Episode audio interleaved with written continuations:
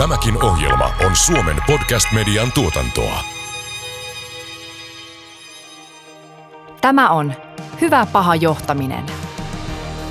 Yhtäkkiä mulla on Assari 247 käytössä, joka on valmis käymään läpi tätä dataa, esittää kysymyksiä, tuomaan uusia näkökulmia. Tämä ei korvaa mua, mutta mä oon parempi versio itsestäni, kun mä käytän tekoälytyökaluja apuna. Hyvä paha johtaminen podcastissa käsitellään ihmisten johtamisen haasteita ja mahdollisuuksia. Menestyminen muuttuvassa maailmassa ja uusien mahdollisuuksien hyödyntäminen edellyttävät työyhteisöltä oikeanlaista johtamista. Podcast tarjoaa sinulle uutta ymmärrystä ja konkreettisia työkaluja hyvään ihmisten johtamiseen. Se antaa myös vinkkejä sinulle, joka haluat kehittää itsesi johtamista. Juontajina toimivat johtamiseen erikoistuneen Eduko-valmennustalon yrittäjä ja The Kemp Blanchard Companiesin partneri Janne Annunen sekä organisaatiopsykologi, tutkija ja tietokirjailija Jaakko Sahimaa. Meillä on tänään vieraana tekoälyyrittäjä Antti Merilehto. Antti on kirjoittanut muun kirjan Tekoälyn matkaopasjohtajalle. Antti, tervetuloa Hyvä paha johtaminen podcastiin. Kiitos, tosi mukava olla täällä tänään. Puhutaan tänään tekoälystä, tekoälyn mullistavasta voimasta tämän hetken työelämää johtamista ajatellen. Asteikolla ykkösestä kymppiin. Kuinka iso juttu, iso asia tämä tekoäly nyt meidän työelämän muutoksen ja murroksen kannalta on? Riippuu kuka kysyy. Jos Helsingin tietyötä tekevä henkilö, joka huomioväriliivin kanssa tuolla pistää asfalttia palasiksi, niin ehkä ykkönen. Ei, ei tule muuttaa 12-18 kuukautta juuri mitään. Jos henkilö on markkinointiviestinnän yrittäjä, joka tekee isoille brändeille sometekstejä, niin kymppi. Mitä tämä tekoäly oikein on? Tekoäly on, sen lisäksi että se on luontaan työtävä termi, niin, niin, niin, niin, niin se on Siinä on äly ja teko. Kyllä, ja, ja on monia termejä, siis jotkut käyttää keinoälyä, jos katsotaan Google-hakuja, niin sitä huomattavasti vähemmän. Tekoäly on jotakin sellaista koneen tekemänä, mitä me ihmisen tekemänä pidettäisiin älykkäänä. Eli ei saman asian toistoa, ei robotiikkaa, ja nyt nämä menee raikkaasti sekaisin. Osa roboteista käyttää sensoreita, keräävät dataa, hyödyntävät tekoälyä. Tekoäly on, se on tutkimusaihe akatemiassa. Lopulta se on softaa, se on koodirivejä. Ja viimeaikainen tekoäly, voisi sanoa viimeisen kymmenen vuoden aikana, se mikä me ollaan nähty organisaatioissa yrityksissä on ollut koneoppimista. Eli kone on valtavasta määrästä dataa pystynyt ennustamaan asioita ja sitä kautta olemaan apuna. Eli Avi Goldfarb on, on todennut, Rotmanin proffa, että tekoäly on ennusteen koko ajan laskeva kustannus. Me pystytään ennustamaan aikaisempaa pienempiä asioita, jolloin meidän ennusteen, isojen asioiden ennusteen tarkkuus paranee ja näin ihminen päätöksenteossa pystyy tekemään parempia päätöksiä. Mitä ne on ne paremmat? Se liittyy yrityksen strategiaan, se liittyy siihen, mitä ollaan tekemässä. Tämä on se kokonaisuus. Ja tekoälyn myötä hyvä huomata, että riippumatta siitä, oletko kuljettaja autossa, jossa on itseohjautuvaa liikenteen kykyä tai yrityksen johtaja, sinä vastaat. Tämä on hirveän suoraviivainen. Ei tarvitse ruveta pohtimaan, että kuka on vastuussa. Aina ihminen on itse vastuussa. Tänään varmaan puhutaan chat-GPTstä. Jos teet tekstin chat-GPTlle ja laitat sen eteenpäin, sinä vastaat. Kerro ja kertaa meille nyt vähän tätä tekoälyn lähihistoriaa, että miksi täällä ChatGPT, tekoäly nyt on noussut niin valtavasti esille ja pinnalle, että, että mikä, minkälainen niin kuin lähihistorian kehitys siinä taustalla on oikein ollut? Sitten pysäytätte mut, koska tämä on niin mielenkiintoista. Mä oon niin innoissani tästä. Anna mennä vaan. äh, helppoa on katsoa yksi päivä kalenterista. Se on marraskuun viimeinen päivä 2022. Silloin OpenAI-niminen yritys, joka ei nimestään huolimatta enää ole avoin tai voittoa tavoittelematon, vaan ihan tyypillinen yritys. OpenAI julkaisi heidän GPT-kielimalliin, joka on siis G tulee sanasta generoiva, P-sanasta pre-trained, ennakkoon koulutettu, ennakkoon valmennettu avoimen internetin datalla ja transformer on muuntaja, eli luonnollinen kieli muunnetaan ykkösiksi nolliksi ja palautetaan luonnolliseksi kieleksi. Haluan mustikkapiirakkareseptin, kone laskee ja palauttaa mustikkapiirakkareseptin. Niin, niin viimeinen päivä marraskuuta he julkaisivat chat-käyttöliittymän, helpon käyttöliittymän, yksi ruutu, et voi säätää mitään puhutaan tekstin lämpötilasta, niin kuin, että miten mielikuvituksekasta se on. Et voi säätää mitään, vaan todella helppo käyttöliittymä, joka demokratisoi tekoälyn. Tuon päivän jälkeen jokaisella ihmisellä, jolla on päätelaite, kyky käyttää sitä ja nettiyhteys, on ollut pääsy satojen miljoonien arvoiseen tekoälyyn ilmaiseksi. Ja, ja tämä on se puhutaan bifurkaatiopisteestä tavallaan, että mahdollisten tulevaisuuksien määrä muuttui tuona päivänä. Sen takana on 2017 julkaistu paperi, joka muuten, tämä on hauska nyanssi, se on Googlen tutkimusta. Siis koneoppimisessa jaetaan tutkimusta tosi avoimesti, koska mä oon käyttänyt pätkisesimerkkiä. Jos mulla on pätkis ja mä annan sen Jaakolle, niin Jaakolla menee hyvin, minulle huonosti. Mutta algoritmien osalta, jos mulla on algoritmi ja mä annan sen teille kaikille ja kaikille espoolaisille ja kaikille varkautelaisille ilmaiseksi, niin jokainen käyttäjä sillä omalla datallaan parantaa sen ennustemallia. Se mustikkapiirakkaresepti on parempi, se työhakemus on parempi kuin tämä data, jos sitä koulutetaan koko mm. ajan. Ja näin ollen, niin siellä on se 2017 paperi ja mä oon itse ollut Googlella töissä, en omista osakkeita enää, niin mä väitän, että jos Google olisi pystynyt katsoa tulevaisuuteen ja ymmärtänyt, että sen paperin pohjalta tämmöinen silloin vielä pikkuriikkinen yritys, kun OpenAI pystyy menemään käytännössä ohi, niin, niin ehkä he olisi jakanut sitä vähän eri tavalla. Mutta tiivisti, tekoäly 50-luvulta, sitten on ollut monta tekoälytalvea, on ollut paljon lupauksia, joita ei ole pystytty lunastamaan. Arkeen tullut kehittyneen analytiikan muodossa 2000-luvulla – koneoppiminen erityisesti 2010 ja 2017 kielimallien, puhutaan LLM, Large Language Models, suomeksi vain kielimallit, niin kielimallien kehitys ja marraskuun viimeinen päivä yhtäkkiä viidessä päivässä ensimmäinen miljoona käyttäjää, kahdessa kuukaudessa eka sata miljoonaa käyttäjää. Ja yhtäkkiä esimerkiksi mä en myy tekoälykoulutuksia, vaan mä myyn chat GPT-koulutusta ja valmennusta, koska siitä tuli synonyymi. Kyllä. Kerro vielä vähän tästä chat GPTstä. Mikä tavallaan se on? Loistava kysymys, koska tässä on monella epäselvää. Tämä on kielimalli, joka on koulutettu, jos mä puhun nimenomaan OpenAIin GPT-kielimallista. Sitten on Meta, siis Facebookin omistaja, yritys, heillä on omansa ja Amazonilla on oma ja Googlella on oma. Näitä kielimalleja on erilaisia, mutta GPT on kaikella avoimen internetin datalla koulutettu kielimalli. Ja tämä tarkoittaa sitä, että avoin internet, eli ei Venäjä, ei Kiina, ei Iran tyyppisesti, jolloin meillä on heti, meillä on angloamerikkalainen vinouma, puhutaan bias vinouma. Eli tämä on hyvin paljon englanninkielistä materiaalia – mä lähetän Jaakolle sähköpostin ja pyydän ChatGPT, että kirjoittaa sen rungon, niin se aloittaa, hei Jaakko, toivottavasti tämä maili löytää sinut hyvässä terveydessä. Englanniksi. Hi, hope this email finds you well. Tosi hyvä tervehdys. Meidän Suomessa sanotaan moi Jaakko. Eli tavallaan niin kuin hyvä ymmärtää. Mutta toisaalta kaupallisessa käytössä tämä tuo myöskin sen, että jos mä oon kertomassa, mitä, The Wolf of Wall Street tyyppisesti, että hei tässä on kynä – että tämä kynä on kierrätysmateriaalista valmistettu ja sen grippi, ei, ei, ei, ei, vaan se ottaa heti mitä hyötyjä asiakkaalle. Pystyt kirjoittamaan lennokkaammin ja ajatuksesi syntyvät paperille kuin itsestään. Siis tavallaan se on, se on, se on kielimalli. Mutta jos mun pitäisi valita yksi asia, mitä ChatGPT on, se on sanojen arpomiskone. Se ei ole millään tavalla kiinnostunut totuudesta. Se koulutusmateriaali, ChatGPTn koulutusmateriaali suomen kielellä on – sekä Wikipedia että vauva.fi. Toisaalta se on Ylen uutiset ja ylilauta. Eli siellä on siis, nämä on kaikki sanoja ja, ja se vaan tekee arpoa sanoja toistensa perään. Sitten me voidaan prompteilla ohjata, mihin suuntaan me halutaan mennä, mutta tämä arpoo sanoja, jokainen sana on arpomisen kohde. Tästä on ehkä semmoinen, mikä on hyödyllistä, jos on itse joko opettaa tai erityisesti tutkinto-opetuksessa on – lähellä nuoria, jotka on ammattikorkea lukio yliopistotasolla. Mä sanon tämä oktaavi alempaa, koska tämä on nyt, tämän pitää olla uskottava. Ei ole mitään tapaa erottaa, onko teksti koneen vai ihmisen. Ja tämä on nyt, meidän kannattaa yleisesti käyttää aikamme johonkin muuhun kuin tästä väittelyyn. Ei ole mitään tapaa varmuudella erottaa.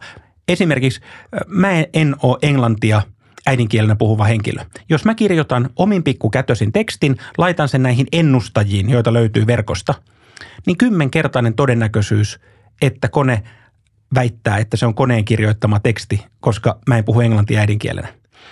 Ja edes ChatGPT itse ei pysty tunnistamaan omaa tai muiden tekoälyjen tuottamaa tekstiä, koska siellä ei, ei ole, tekstissä ei voi olla mitään vesileimaa, kuten jossain digitaalisissa kuvissa tai muissa. Niin, niin tämä on, se on malli, joka arpoo sanoja, se on oppinut vapaan internetin taustoista. Se sisältää kaikki ne vinoumat, mitä vapaan internetin materiaaleissa on.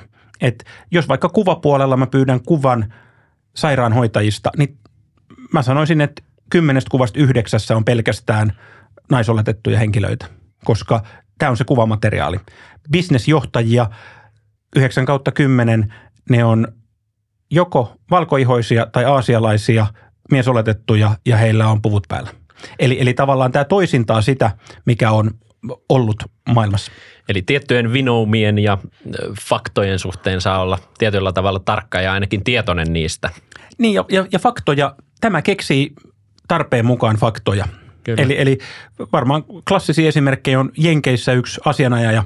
Hänen asiakkaansa oli saanut lentokoneessa kärryn polveensa. Ja tämä oli ihan varmaan tämän vuoden tammikuuta, niin tämä henkilö, hänellä ei ollut mitään ymmärrystä, mikä laite hänellä on käytössä. Tämä asianajaja on laittanut, että haluan esimerkkejä. No sieltä tuli sitten Sanchez versus China Airlines ja kaikki nämä keissit. Ja hän laittoi sen oikeuteen. Kävi ilmi, että tämmöisiä keissejä ei ole olemassa. Kone oli keksinyt ne, koska siltä ne näytti. Se on aina Yhdysvalloissa oikeusjutut on joku henkilön nimi vastaan joku lentoyhtiö. Ja, ja tämmöisiä. Tai sitten, jos mä haluan viittaukset. American Psychological Association APA on yksi viittausmalli – en mä, mä haluan tähän viitteet. Juu, kyllä tähän tulee tota Punavuori Journal of Management, Merilehto A, 75-82, 2023. Ei ole olemassa Punavuori Journal of Managementia, eikä mä oon julkaissut siis semmoisessa, mutta se menee ihan pilkut pisteet, kaikki menee oikein. Mielen, pitää olla. Joo, joo. Joo. Miten sä jos ajatellaan ihan normaalia tietotyöläistä, niin mitä tämä tarkoittaa hänen, hänen työssään tällä hetkellä? Miten tämä voisi hyödyntää? tarkoitukseni ei ole viilata pilkkua, mutta Joo. kuka on normaali tietotyöläinen? Mistä me puhutaan? Ehkä me kaikki, jotka tehdään, tehdään paljon toimistotyötä koneella ja, ja, ja tota, niin tehdään tämmöistä niin kuin tietotyötä siinä mielessä. Yes. Mä itse ajattelen tätä silleen, että jos osa mun arvontuotosta tai merkittävä osa tapahtuu näppäimistön välityksellä, niin silloin tämä tulee muuttamaan joitakin mun työtehtäviä. Siis kaikki ei muutu, Tämä ei ole kaikissa tehtävissä apuna, mutta toisin kuin aiemmin, kun me puhuttiin, että tylsät, toistuvat tehtävät, ei tietotyössä turvattomat tehtävät, Joo. niin, niin että nämä on ne, mitkä menee koneelle, mutta tämä ei ole enää yksinomaan totta, koska mä käytän esimerkkinä yrityksissä, jotka myyvät yrityksille, niin yksi sisältömarkkinoinnin kulmakivi on blogit – me mm. kerrotaan meidän uusista tuotteista, miten ne erottuu kilpailijoista. Me halutaan, että hakukoneet löytää ne, että ihmiset, kun he kulkee sitä ostopolkuaan tosi pitkälle nykyään niin ennen kuin ottaa yhteyttä, niin he lukee tämän blogin. Niin mä veikkaisin, että tuommoisen perusasiantuntijan pöydälle, niin ei se sisältömarkkinoinnin kello osu kuin kerran vuodessa, kaksi ehkä. Mm. Ja se ei ole mikään kauhean semmoinen odotettu päivä, hiki valuu ja pitäisi kirjoittaa. niin ei pelkästään toistuvissa, vaan semmoisissa tehtävissä, missä teksti on avuksi. Ja se ei lähde Joo. siitä, että meillä on täällä studios koko lattiamatto. Meillä on koko lattiamatto firma. Ja me halutaan kertoa, että, että nämä vaimentaa ääntä avokonttoreissa, kun ihmiset tulee takaisin toimistoille etätyöstä. Niin ja halutaan kertoa, että miksi se parantaa tätä äänikokemusta. Niin aloittelijan tapa käyttää on se – Kirjoita minulle blogi, miksi koko lattiamatot parantavat työntekijäkokemusta avokonttorissa. Pitkä prompti, mutta mä menen suoraan asiaan. No nyt kokenut käyttäjä sanoisi, antaa ensin roolin koneelle. Olet kokenut sisällöntuottaja, kokenut tekstinkirjoittaja. Eli mä rajaan sitä maailmaa, mistä tämä rupeaa arpomaan. Sen jälkeen mä kerron, että mun tehtävä on kirjoittaa blogi siitä, miten koko lattiamatot vaimentaa ääntä ja näin parantaa työntekijäkokemusta. Me olemme Matto myyjä, Matto tukkuri ja haluan, että meidän asiakkaat ymmärtää tämän. Sitten mä ehkä kerron, kuka on lukija. Ja voi olla, että mä lisään vielä jonkun semmoisen tiedon, mitä koneella ei voi olla. Meidän matot on valmistettu kierrätysmateriaaleista. Hei, näillä kahdella blogilla on aivan valtava ero. Tai sitten, nyt, nyt mennään jo advanced-tasolle, mutta kyllä meidän kuulijat kestää. Mä voisin kertoa tämän kaiken edeltävän ja sitten mä sanoisin vielä koneelle, että haluan, että autat minua kirjoittamaan loistavan blogin. Kysy minulta viisi kysymystä, joiden avulla voit auttaa minua paremmin. No sit sieltä alkaa tulee, miten teidän matot erottuu muista, mitä ihmiset kaipaavat matoilta, millä tavalla. Eli yhtäkkiä tämä onkin mun ajattelun apurina. Ja tämä on se tavallaan tietotyöläisen, että tämä ei ole, no kyllä me nyt voidaan puhua suoraan, me ollaan aikuisia. Se typerin tapa käyttää chat GPTtä on, kuka on Antti Merilehto? Sitten sieltä tulee joku, hän on juupajokelainen pianisti. No eipä paljon tiedä, kun minä olen maailman ainoa Antti Merilehto. Sitten mä postaan tämän LinkedIniin. Lopeta. Siis toinen, ja toinen esimerkki, äh, me käydään faktakeskustelua, eli me ei olla niin kuin, mikä tuntuisi hyvältä tai näin, vaan me puhutaan jostain faktoista. 2023 lokakuussa Facebookissa ja LinkedInissä sinne tulee, minä kysyin chat GPT. Älä kysy, se on sanojen arvontalaite. Jos haluat sparrata itseäsi kirjoittamaan parempia tekstejä, nopeammin sähköpostei, jos sulla on viisi erilaista asiakassegmenttiä, sulla on kirje, minkä haluat lähettää, sä voit muokata sen jokaiselle viidelle asiakassegmentille tämän avulla – mutta älä kysy, mitä mieltä tämä on nyt perinnönjaosta Suomen lain mukaan. Tämä on sanojen arpomiskone. Eli mitä tämä tarkoittaa tietotyöhön? Tämä tarkoittaa eri asioita eri ihmisille. Jos teet kovasti henkilötietojen kanssa, mikä olisi tämmöinen lastensuojelu, niin niin kauan kun nämä on avoimia laitteita, avoimia ohjelmistoja, mitä käytetään, niin ei oikein voi käyttää, koska mitään henkilötietoja tänne ei saa laittaa. Nämä on jenkkiläisiä firmoja, eli ei henkilötietoa, ei asiakastietoa, ei, ei mitään salassa pidettävää omaa tai asiakkaiden tai kenen tahansa. Tämä muuttuu tämä tilanne heti, kun meillä tulee yritysten sisäiset.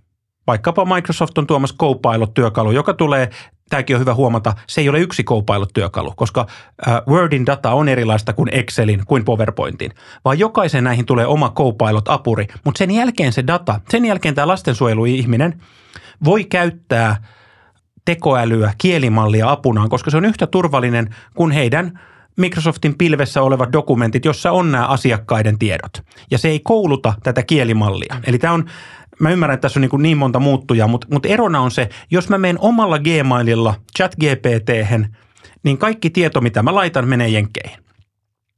Jos mä olen siellä Juupajoen kunnalla lastensuojelussa ja ensi vuoden aikana meille tulee Microsoftin Copilot käyttöön, niin mä voin käyttää sitä ihan niihin kaikkiin asioihin. Jos, se on, jos mä luotan ne tiedot Microsoftille, niin mä voin käyttää, koska silloin se ei kouluta tätä kielimallia, se data ei lähde mihinkään meidän pilvestä. Niin tämä on niin kuin, näiden ero on hyvä ymmärtää. että Nyt me ollaan, me harjoitellaan vasta. Ja ei taida olla yksi tai kaksi oikeuskeissiä, mitä maailmalla on meneillään näistä, että on vähän salaista salassa pidettävää tietoa syötetty. On ja tämähän on hirveän selkeä Euroopassa. GDPR-lainsäädäntö vaatii, että asiakkaiden tiedot pidetään Euroopassa, niin näitä on siis, mulla ei ole tietystikään dataa että paljonko, mutta kymmeniä tuhansia joka tapauksessa, mitä ihmiset on syöttänyt sinne.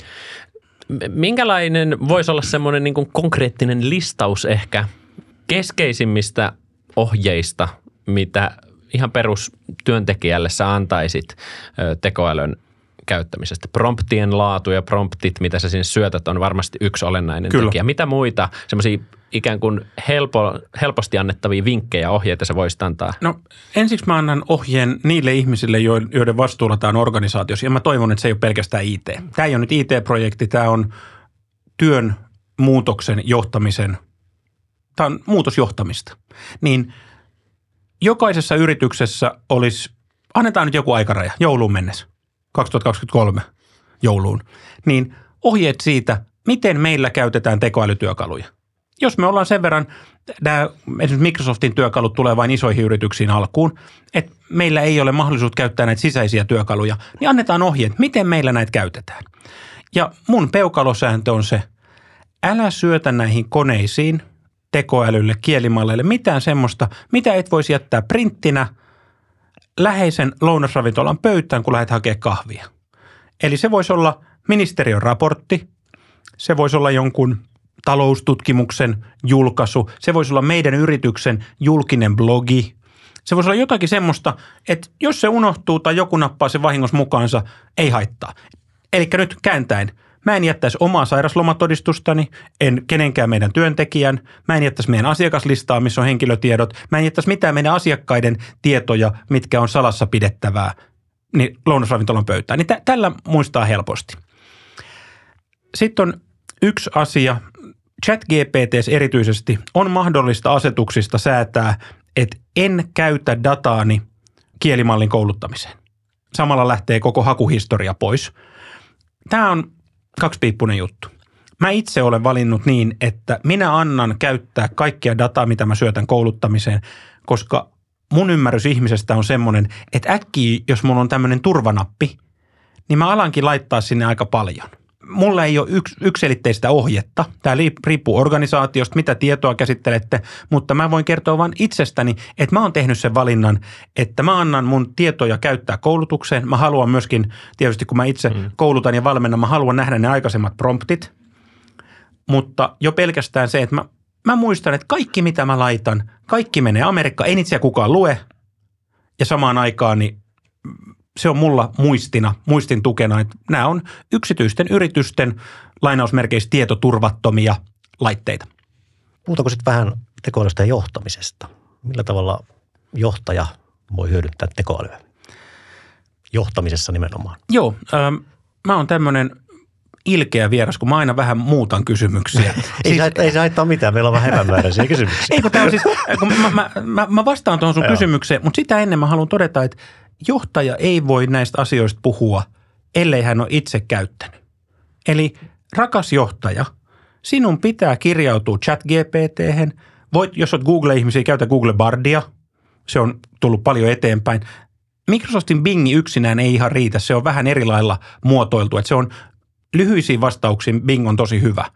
Mutta Google Bardi tai ChatGPT ja nimenomaan, että mihin tämä pystyy, mitä, mihin tämä kykenee. Se toimii suomen kielellä aivan loistavasti näiden asioiden ymmärtäminen. Eli johtaja ei voi nyt viedä pizzaa ja kokista IT-osastolle ja sanoa, että hoitakaa. Vaan, vaan tässä pitää laittaa omaa aikaa ja, ja vaivaa siihen ja tuntee itsensä vähän tyhmäksi alkuun. Me opetellaan uutta taitoa. Ja tämä taito on avainasemassa. Eli, eli mä jakaisin sen johtamisen vielä siihen organisaation johtamiseen ja sitten siihen johtamistyöhön. Niin siinä organisaation osalta esimerkiksi LinkedInin tekoälytyössä tutkimuksessa heidän pääekonomisti toteaa, että on kaksi asiaa tekoälytyössä. Tämä on taito, jolla näitä työkaluja käytetään. Ja nyt ei ole väliä, onko se Salesforcen myyntijärjestelmän tekoälyassari vai meidän tiedonhakuassari. Se on samanlaista pingiksen pelaamista. Täältä ei tule suora vastaus, vaan mä harjoittelen, miten mä toimin tämän kanssa. Tämä on se, mikä liittyy siihen organisaatioon, missä meillä on toistuvia tehtäviä, missä ihmiset tekee samanlaisia tarjouksia, tarjouspohjia, jotka vähän muokataan, tekstejä, jotka lähetetään asiakkaille. Myyntityö, viestintä, hyvin tyypillisiä. Mä en tiedä, millainen teidän organisaatio on, mutta näiden pohtiminen. Ja toisaalta, sitten mennään siihen johtamiseen, niin Mintzberiläisittäin niin 70 pinnaa johtamisesta on viestintää. Niin silloin – viestinnässä, että mä pystyn ymmärtämään, mitä kaikkea tulee. Esimerkiksi äh, klassinen esimerkki on, on McKinsey. McKinsey on, on hieno konsulttiyritys, tekee paljon tutkimusta. Voi hyvä hitto, ne on pitkiä osa niistä Mäkkärin raporteista. Et jos aina semmoisessa asiasta innostuneessa hallituksessa tai muussa, missä on se yksi kaveri, joka aina laittaa sen kaksi kertaa viikossa sen Mäkkärin linkin, ei niitä, ei niitä kukaan lukea. Nyt mä voin ottaa sen linkin – mä voin ottaa sen PDFn ja laittaa sen maksullisessa chat GPTssä, sen PDFn, jonka mä oon ottanut julki internetistä sanoa, olen yrityksen toimitusjohtaja, yrityksemme tekee tätä ja tätä, kirjoita minulle sivun lyhennelmä. Ja jos mä oon markkinointijohtaja, jos mä oon operatiivinen johtaja, niin se lyhennelmä on hiukan erilainen. Eli mä pystyn niin kuin valtavaa tietomassaa tuomaan omaan arkeen helpommin. Tämä on se tavallaan tietotulvan hallinnan yksi tärkeimpiä työkaluja, mitä kielimallit tuo, tekoäly tuo johtajalle. Ja sitten arjen johtamisessa ei niin, että tekoäly kirjoittaa sähköpostit, mutta esimerkiksi vaikeita, jostakin syystä vaikeita sähköposteja, niin niiden runkojen kirjoittamiseen, nämä on loistavia työkaluja. Jatkossa me tullaan näkemään entistä enemmän sitä, että tekoäly osaa jo kirjoittaa kuin Jaana, kuin Niko. Eli tavallaan tämä tulee osaksi sitä. Niin, niin tässä on niitä johtamisen hyvin arjen työkaluja. Paljon liittyy viestintään. Riippuen organisaatiosta yksi, mikä tulee olemaan, on se, että kun Exceliin ja, ja Google vastaaviin taulukkotyökaluihin tulee se, että mä pystyn keskustelemaan luonnollisella kielellä datan kanssa, niin, niin tämä tuo sitä lukujen ymmärrystä laajemmalti organisaatioon, mikä on ehdottoman hyvä asia. Voisiko ajatella strategisella johtamistasolla sitä, että tätä pystyisi hyödyntämään nimenomaan siinä analyysivaiheessa, kun tehdään strategiaa. Ei kaivetakaan sitä perinteistä SWOTia mm. ja aleta miettimään, että mitähän näihin laatikoihin tulee, vaan hyödynnetään tätä oikealla tavalla, niin tähän voisi olla mahdollisuus. Tätä hyödynnetään jo. Joo. Ja, ja, ja tavallaan mä oon itse varhaisen vaiheen yhtiöissä, teknologiayhtiöissä sijoittajana. Ja kun me tehdään, mun vastuulla on usein go-to-market ja, ja sen asiakasymmärryksen sparraaminen toimivan johdon kanssa, niin mä käytän Bingi ja englannin kielellä GPT-4. Et silloin kun nämä on tämmöisiä vaikeampia analogisia ongelmia, mitä haetaan, että halutaan ymmärtää, mistä on kysymys, niin näillä työkaluilla pystyy esittämään parempia kysymyksiä. Ei nämä vastauksia anna, mutta parempia kysymyksiä Kyllä, siihen, kyllä. mitä me ollaan tekemässä. Ja se on se tärkeä asia, että yhtäkkiä mulla on Assari 247 käytössä, joka on valmis käymään läpi tätä dataa, esittää kysymyksiä, tuomaan uusia näkökulmia. Tämä ei korvaa mua, mutta mä oon parempi versio itsestäni, kun mä käytän tekoälytyökaluja apuna. Et mun mielestä se edelleen, äh, tämä on äh, meillä Elev Consultingilla, Aleksi muistaa aina sanoa, että mieti, että tämä tekoäly on 13-vuotias tämmöinen työelämään tutustumisharjoittelija, joka on kuitenkin lukenut kaiken internetistä ja kaiken teidän firman tiedot, mutta se on naapurihuoneessa ja ainoa tapa, miten sä voit kommunikoida, on kirjoittamalla tai sanelemalla tuohon käyttöliittymään. Että se joudut antaa aika selkeitä käskyjä ja välillä se ymmärtää ihan päin kukkua. Mm. Sitten se on sanonut, hei, halusin tätä. Yksi yleisimmistä on se, että jos mä haluan johonkin erityiseen aiheeseen, mä haluan, palataan sinne koko lattiamattojen maailmaan ja mä haluan sinne markkinointistrategiaa, niin se alkaakin kertoa mulle, mikä on markkinointistrategia. Eli se alkaa hyvin yleistasoisesti antaa bullet pointteja. Mä sanon, seis, mitä mä kaipaan tässä on tämän mattoyrityksen ja tämä, jaa, hei, tästä tulee. Eli millä tavalla mä uskallan käskeä. Meillä on, meillä on suomen kielessä aika vaikea käskeä, niin tätä pitää käskeä prompt, käsky, kehote. AI tekoäly pystyy siis hyödyntämään aika paljon varmasti tämmöisten isojen tietomassojen aineistojen tiivistämiseen. Toisaalta näetkö sä riskinä, että esimerkiksi strategiatyössä tai muussa, jos me luotetaan liikaa tämmöisen tekoälyn tuottamaan näkemyksiin tai muihin tiivistyksiin, niin sitten sit siitä tuleekin jotenkin, luotetaan liikaa semmoisiin geneerisiin, geneerisiin linjavetoihin tai jopa semmoisiin, missä ne, just ne faktat ei olekaan ihan ko- kohdallaan. Mä palaisin siihen, että aina me vastataan itse siitä tekstistä. Eli jos mä, oon, lait, mä voin itselleni ottaa sen raportin tiivistelmän, mutta jos mä laitan sen jakoon meidän johtoryhmään, niin kyllä mun pitää itse tehdä se työ, että mä käyn lukemassa ne kohdat, mitkä koskee meidän yrityksen markkinointia. Mutta tämä on riski. Ja ihmiset totta kai tulee laittamaan näitä, kun sä riittävän monta kertaa koet, että se on riittävän hyvä, mm. Niin sitten hei, mistä tämä on? Ei, se oli keksinyt sen. Ehdottomasti. Siinä on monenlaisia riskejä ja toisaalta, tämä on mun luonteelle tyypillinen, me oltiin eräs tapahtumassa Mikko Hyppösen kanssa puhumassa ja meillä oli jaettu Mikko Hyppönen, tekoälyn uhat ja vaikeat asiat, Antti Merilehto, tekoälyn mahdollisuudet ja helpot asiat. Mä sanoin, jes, nyt ollaan omalla alueella. Niin, tota, niin, niin tässä, miten tämä muuttaa haastajayrityksen maailmaa? Mä tein pari viikkoa sitten nousi tämmöinen, taas sille ole väliä, että se oli Heigen, Heugen-niminen työkalu, joka on siis, mä kuvaan vähintään 30-sekuntisen klipin itsestäni ja sen jälkeen Saksa, Ranska, Italia, mille tahansa kielelle, ei pelkästään käännös, vaan tämä myöskin niin kuin ikään kuin kloonaa mut, eli se tekee lipsynkin. Et minun suuni näyttää aivan siltä, kuin puhuisin saksaa. Ja tämä on yksi semmoinen työkalu, että mieti, että sulla on yhden henkilön markkinointitiimi tuotteelle, joka on vaikka softatuote, jota voi myydä helposti yli rajojen.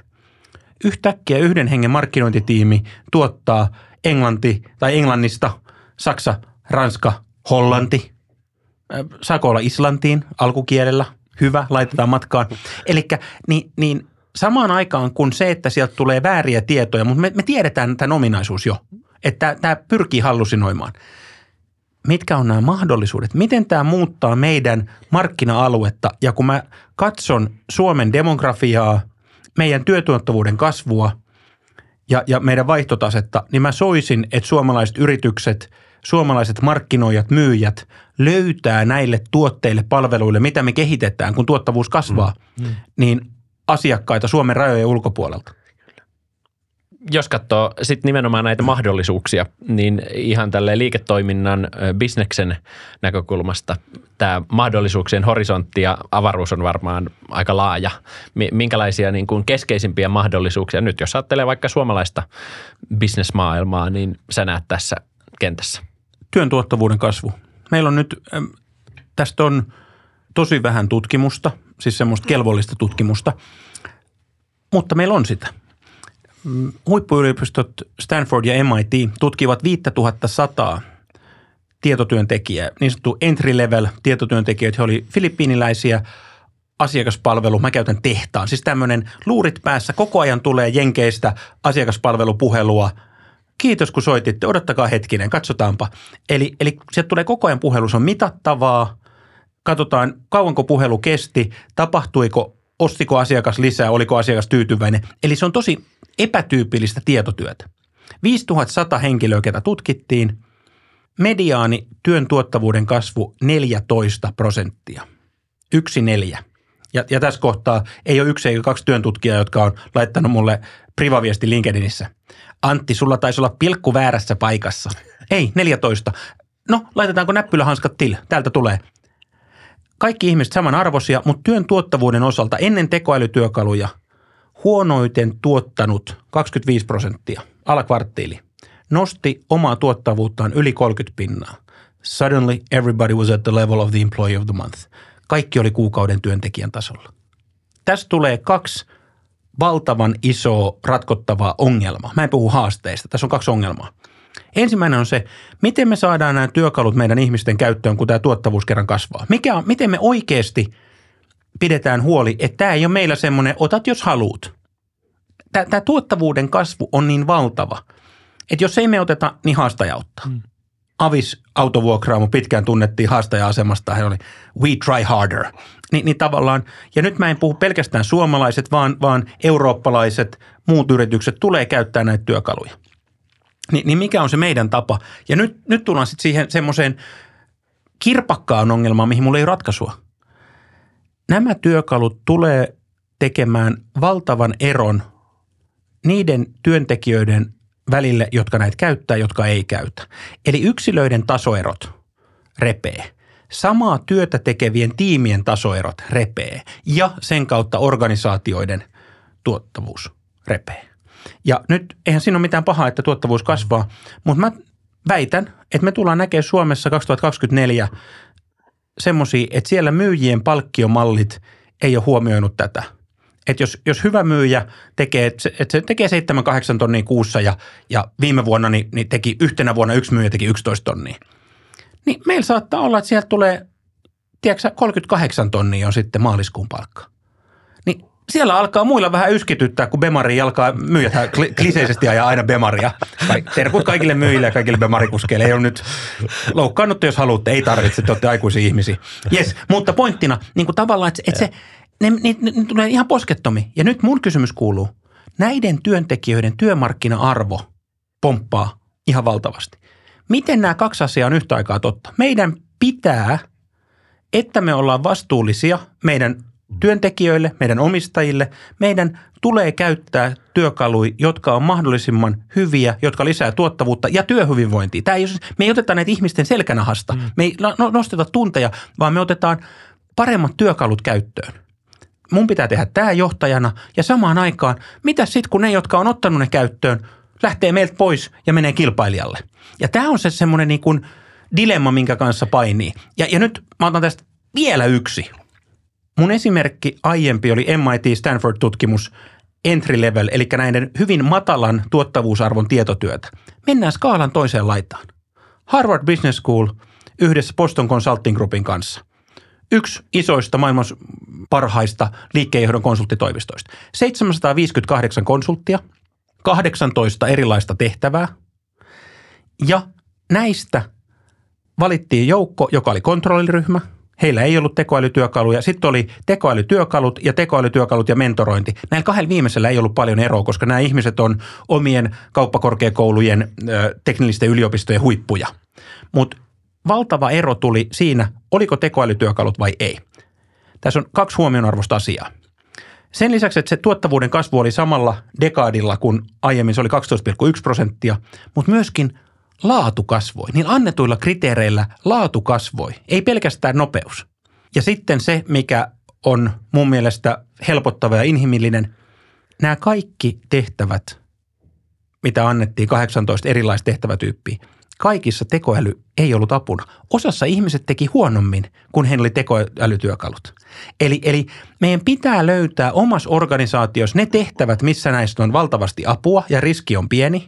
Valtaosa meistä ei tee myöskään sydänleikkauksia. Et jos, mä, jos multa lähtee huono markkinointiteksti, niin, niin se ei ole asia, joka aiheuttaa hengenmenetyksen. Eli pitää ymmärtää myöskin se, että jos pääasiassa – me saadaan nopeammin, tuottavammin ja sitten sinne tulee jotakin brändiä haittaavia virheitä, niin, niin meidän pitää punnita se, että mitä me halutaan. Mutta ei odoteta koneelta sataprosenttista oikeassa olemista, kun me ei odoteta sitä ihmisiltä.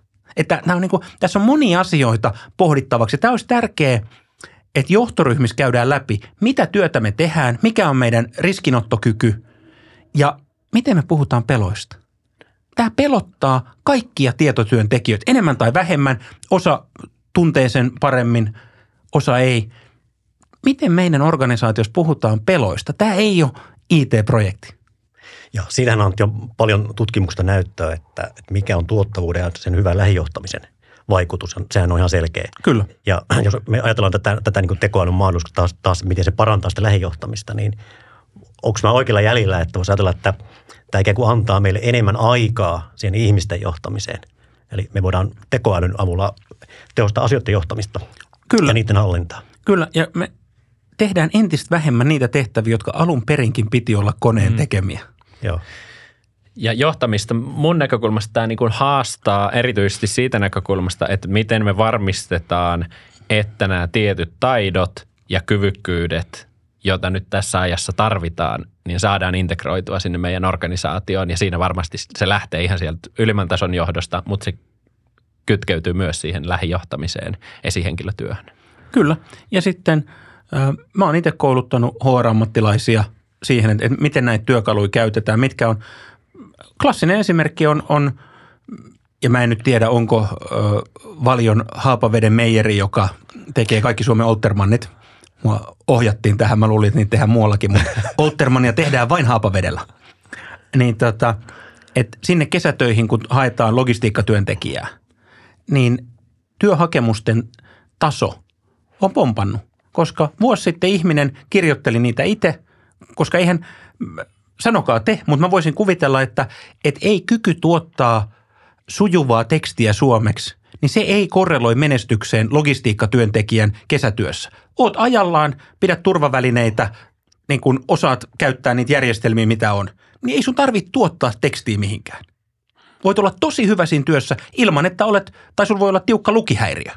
No nyt, tämän vuoden keväällä, ihminen meni duunitoriin, otti sen logistiikkatyöntekijä, kesätyöpaikka, kopioi tekstin, chat GPT, antoi roolin, Olet kokenut HR-ammattilainen, kokenut henkilöstöhallinnon ammattilainen, kirjoita hyvä työpaikkahakemus ja sitten jotakin tietoa, mitä koneella ei voi olla. Olen partiolippukunta kannuksen korvenkävijöiden äh, lippukunnan johtajana ollut ja olen aikaansaava ja täsmällinen. Ja tämän jälkeen Hili Rimpsis, ilmanen mm. chat GPT kolme puolikas kirjoittaa loistavan työpaikkahakemuksen. Ni, niin tässä on esimerkki siitä, että, että millä tavalla – HR pitää varautua siihen, että demokratisaatio tulee sinne arkeen. Mitä on niitä asioita, mitä tapahtuu? Toinen on kehityskeskustelut. Mitä enemmän me päästään pois siitä, että se on se pärstäkerroin, joka määrittää, vaan että me voidaan ottaa, taas mä voin keskustella Excelin kanssa. Eli meillä on kvantitatiivista dataa ja nyt mä näen sieltä meidän Otetaan taas kaikista tehtävistä myynti. Ja mä oon meidän myyntiryhmän vetäjä. Jaakko, meillä on tulossa kehityskeskustelut, niin mä pystyn ottaa sieltä sanalliseen muotoon jo valmiiksi, että Jaakolla niin on aktiviteetteja hiukan vähemmän kuin mitä meillä keskimäärin ryhmässä. Samaan aikaan sulla on kuitenkin näitä keskusteluja, kun sulla on pitkiä asiakassuhteita, niin keskusteluja on enemmän ja, ja sun myyntieurot on, on sekä yli tavoitteen, että ne on parhaalla, niin kuin parhaassa kvarttiilis meillä.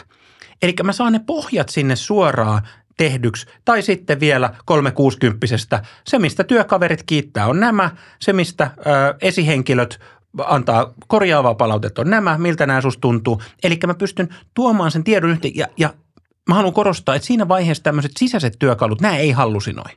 Tai ne hallusinoi vähän. Eli siellä ei ole enää sitä vauva.fi, vaan, vaan siellä on kielimalli. Ja tälle kielimallille me ollaan esimerkiksi tehty vaikka rakennustieto, joka on siis tämmöinen rakennusdataa, arkkitehdit, rakennesuunnittelijat.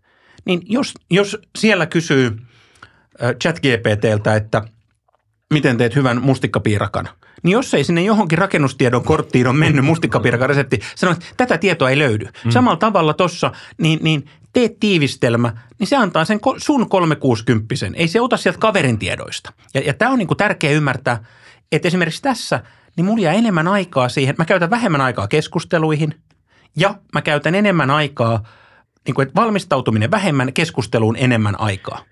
Ja tämä on mun mielestä oivallinen esimerkki sit nimenomaan taas johtamisen laadun parantamisen kentällä.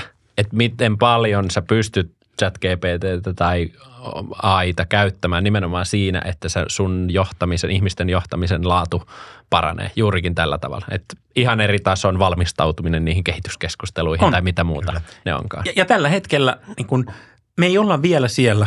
Ensimmäiset suuryritykset saa Suomessa Copilotin käyttöön, lisenssit käyttöön ensimmäinen marraskuuta 2023. Kauan menee, että niitä koulutetaan, missä vaiheessa yritykset saa, IT joutuu arpomaan tietoturvaa, niin kuin, tässä menee aika. Ni, niin tässä vaiheessa vielä meillä ei ole työkaluja juurikaan, missä me voitaisiin, ellei me olla rakennettu semmoisia, joissa me voitaisiin esimerkiksi näitä kehityskeskusteluita käyttää. Mutta tämä on, sen takia on olennaista nyt – ottaa chat GPT käyttöön omalle tilille. Ehkä maksaa se 20 kuussa, pääsee vähän tekemään kuvia, harjoittelemaan ja, ja käyttää sitä harrastuksiin. Hei, mitä Honka 13, tämän ja tämän joukkueen vanhemmat, että nyt kun meillä on tulossa tämä tapahtuma, niin tässä olisi kutsuehdotus siihen, että miltä näyttää. Eli mä pystyn käyttämään sitä erilaisiin omiin harrastuksiin, mielenkiinnon kohteisiin, semmoisiin asioihin, mitkä ei ole salassa pidettävää, mitkä ei ole asioita, mistä voin keskustella kaikkien kanssa. Ja ehkä yksi, minkä mä halusin tuohon nostaa vielä, tämä liittyy sitten enemmän yrityksiin, jotka käyttää tekoälytyökaluja. Avoimuus. Esimerkiksi disclaimeri. Me käytämme markkinointitekstien luomisessa moderneja tekoälytyökaluja. Ei niin, että mä kirjoitan ne chat GPTllä, vaan että mä pystyn hyödyntämään, auttaa, sparraamaan, tekemään näitä asioita. Niin avoimuus on tosi tärkeä. Mä tiedän jo nyt, että mä teen joidenkin isojen bränditalojen kanssa. Niin siinä vaiheessa, kun heillä alkaa markkinointijohdossa ymmärrys kasvamaan siitä, että tämähän on aika iso muutos tekstin tuotannossa. Ja jos me mietitään, mä puhun nyt paljon markkinointiviestinnän tekijöistä, koska he on se ensimmäinen työn tekijäjoukko, joka sai tämän niin kuin naamalleen, oli opettajat – Viime joulukuussa lukiolaiset ammattikorkea yliopisto-opiskelijat alkoi kirjoittaa esseitä aika hätäisesti. Opiskelijat, heillä oli työkalut, mutta opettaja on siinä välissä. Toisella puolella oppimisen arviointi ei ole muuttunut mihinkään. Tosi vaikea paikka. Mutta bisneksessä markkinointiviestinnän tekijät, sisällön tuottajat on se ryhmä. Ja nyt tuolla bränditalot alkaa kysyä, että hei, että, että joo, me maksetaan tuntiperusteisesti, mutta kukaan ei osta tunteja, me ostetaan tuloksia. Me ostetaan sisältöjä, jotka hakukoneissa, meidän asiakkaiden feedbackissa, datassa, analytiikassa nousee.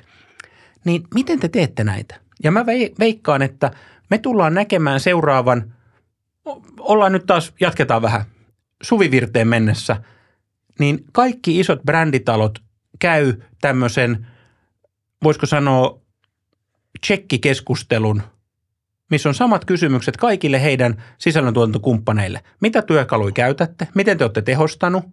Menkää hyvin arkeen mitä te teette, miten tämä jatkossa tehdä, miten tämä vaikuttaa hinnoitteluun, niin kuin, että mitä ollaan tekemässä, koska nämä on siis, osa tuntuu semmoiset niin päistikkasit esimerkkeiltä. Suomessa mun kokemus tai mitä mä oon antanut itselleni kertoa, niin tuommoinen yritysblogi, niin se on ollut kaikkea 600 ja 1500 välillä. Paljonko siinä on haastatteluja, montako tsekkikierrosta, mitä tehdään. Mun ystävä sai hyvin kirjoitetun sähköpostin suomen kielellä. Lopussa allekirjoituksena oli hyvin tyypillinen portugalilainen nimi ja lopussa, että, että olen kääntänyt tämän tekstin tekoälyllä. Ja se oli hyvin suoraviivainen lähestyminen. Hei, että me tarjottaisiin teille 10 000 hakukoneille tarkoitettua blogitekstiä ja tämä kustannus on 2000 euroa.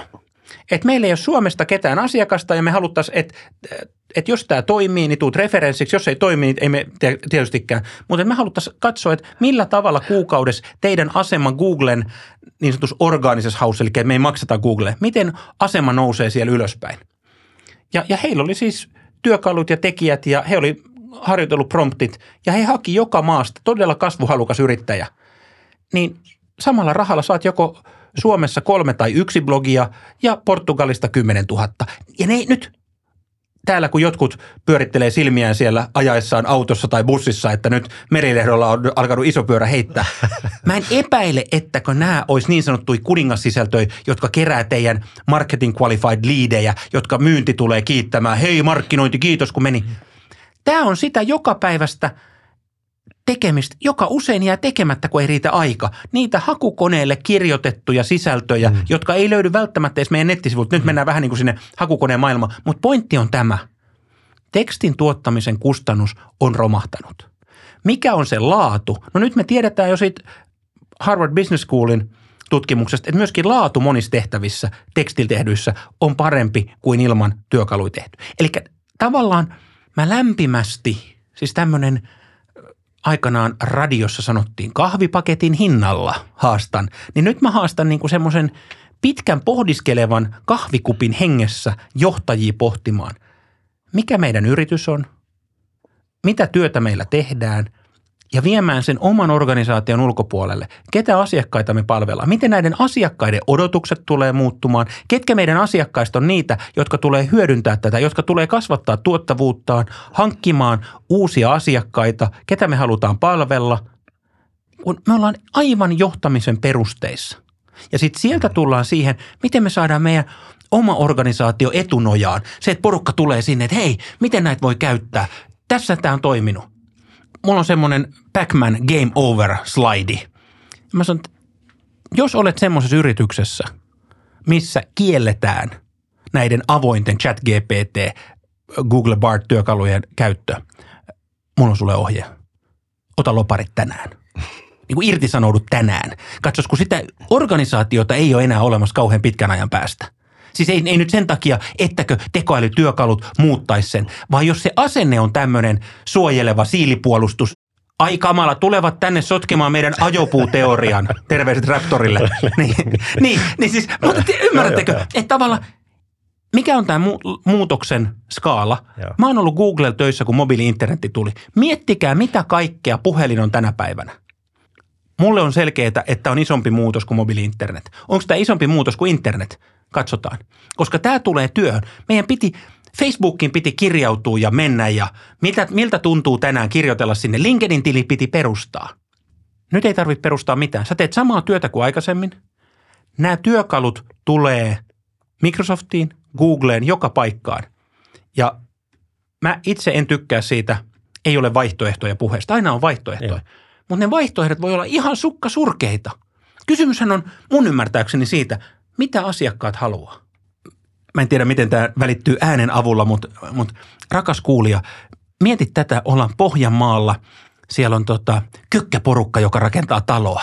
Sitten Merilehto on käynyt tuosta puuilosta hakemassa semmoisen oikein ergonomisen vasaran, ja mä ilmestyn, mulla ei ole mitään talonrakennuskokemusta, mutta jos talo rakennetaan, varmaan täällä pitää laittaa nauloja. Ja sitten mä tuun huiskiin sinne sen vasarani kanssa. Ja Pohjanmaalla siihen pysähtyy transporter, jos on joku rakennusliike – ja sieltä tulee kaveri, kenellä on paineilma naulain. Hän tulee Nurmoosta. Ja hän rupeaa pistää sillä paineilma naulaimella pam, pam, pam. Niin kuin, mitä, kymmenkertaisella, kaksikymmenkertaisella. koska ainoastaan jos meillä on Seurasaaren ulkoilmamuseon perinnerakentamisen päivä ja mä laitan sen Väinämöismyssyn ja pellavapuvun ja sitten mä huiskin sillä vasaralla, niin silloin se on arvokkaampi. Mutta muuten talonrakentajat haluavat nopeammin, halvemmalla, turvallista. Niin kuin, että mitä se asiakas mm. haluaa? Mä, mä kerron vaan tämän niin kuin skaalan.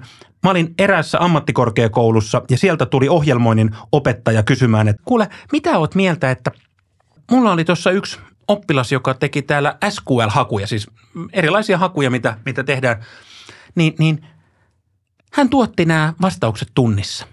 Et me kokeiltiin, niin kuin, että kokenut, siis kymmensormijärjestelmällä kirjoittava ihminen ei pysty kirjoittaa koodiin niin nopeasti.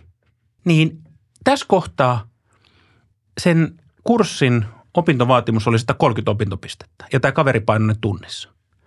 Niin nyt me ei olla niin kuin silleen, että hän oli 10 prosenttia nopeampi, vaan hän oli 130 kertaa nopeampi. Niin 130-kertainen ero tehokkuudessa. Luuletko, että sillä olisi jotain merkitystä? No siis pointti oli tässä vielä tämä juttu loppuun. Niin, niin sitten hän pohti, että, että kun kaikille on nyt selvää, että on käytetty chat GPT, että miten toimii. Sitten mä sanoin, että ei muuta kuin kaveri luokaeteen ja live-luennolle, että miten sä oot oikeasti tehnyt tämän, että kun tämä on tämmöinen – minä 70-luvun lopulla syntyneenä, niin mulla tulee mieleen Commodore 64, Track and Field 2 ja aidat, kun sitä piti mennä pam, pam, pam, pam, pam. Se vaati sorminäppäryyttä vetää, niin, niin samalla tavalla, miten sä saat kopipastetettua niin tunnissa viiden opintopisteen tehtävät mm. sinne tota, järjestelmään. Että toihan on niin kuin suoritus jo sinänsä. Ja, ja, ja tavallaan tutkitaan, ollaan, haetaan avoimuutta. Mitä tämä tarkoittaa? Tämä on aika vakuuttava, vakuuttava esimerkki ja kun tämä ei ole ainoa, vaan kyllähän tämä kaikki puhuu sen puolesta, että, että tulevaisuudessa nämä skaala siinä tuottavuudessa, tehokkuudessa, perustyön tekemisen osalta johtamisessa ja muussa tulee olemaan ihan niin kuin radikaali se ero nykyiseen. Ja saanko haastaa? Haasta. Puhuit tulevaisuudessa. Nyt mä haluaisin olla tarkkana meidän kuulijalle. Mm. Vaikka meidän vedettäisiin kaikissa Googlella – OpenAIlla vedettäisiin piuhat kehityksestä tänään. Mm. Ja meillä olisi vain ne työkalut, mitkä ovat teknologisesti valmiita tänään. Osa niistä ei ole vielä tuotu kuluttajien käyttöön tai yritysten käyttöön, mutta siis me ei kehitettäisi, me ei tehtäisi mitään tutkimusta, vaan me otettaisiin vaan niin kuin ne olemassa olevat työkalut jaettaisiin käyttöön. Tämä on mahdollista tänään. Eli siis me kaikki tiedetään, että – erilaiset työkalut tulee organisaatioissa, ne otetaan käyttöön eri vaiheissa. Organisaation maturiteetti, kilpailuasema, kaikki nämä vaikuttaa. Ja samalla mä haluan olla tosi adamantti tämän kanssa. Me emme ole odottamassa jotakin työkaluja, jotka on tulevaisuudessa, vaan nämä työkalut on täällä tänään. Ja ainoa kysymys on se, otatteko te ne käyttöön vai ette? Huh, nyt on kovaa settiä. Kiitos Antti vierailusta Hyvä paha johtaminen podcastissa. Kiitos. Oli erittäin mukava olla ja tämä aihe on semmoinen, että kun tämä on, tämä on läsnä, niin tätä on mainio tutkia. Kiitos, että sain tulla. Mahtavaa, kiitos. Jos pidit tästä jaksosta, niin muista seurata meitä Spotifyssa tai tilaa meidät Apple Podcastissa, niin kuulet uudet jaksot ensimmäisten joukossa.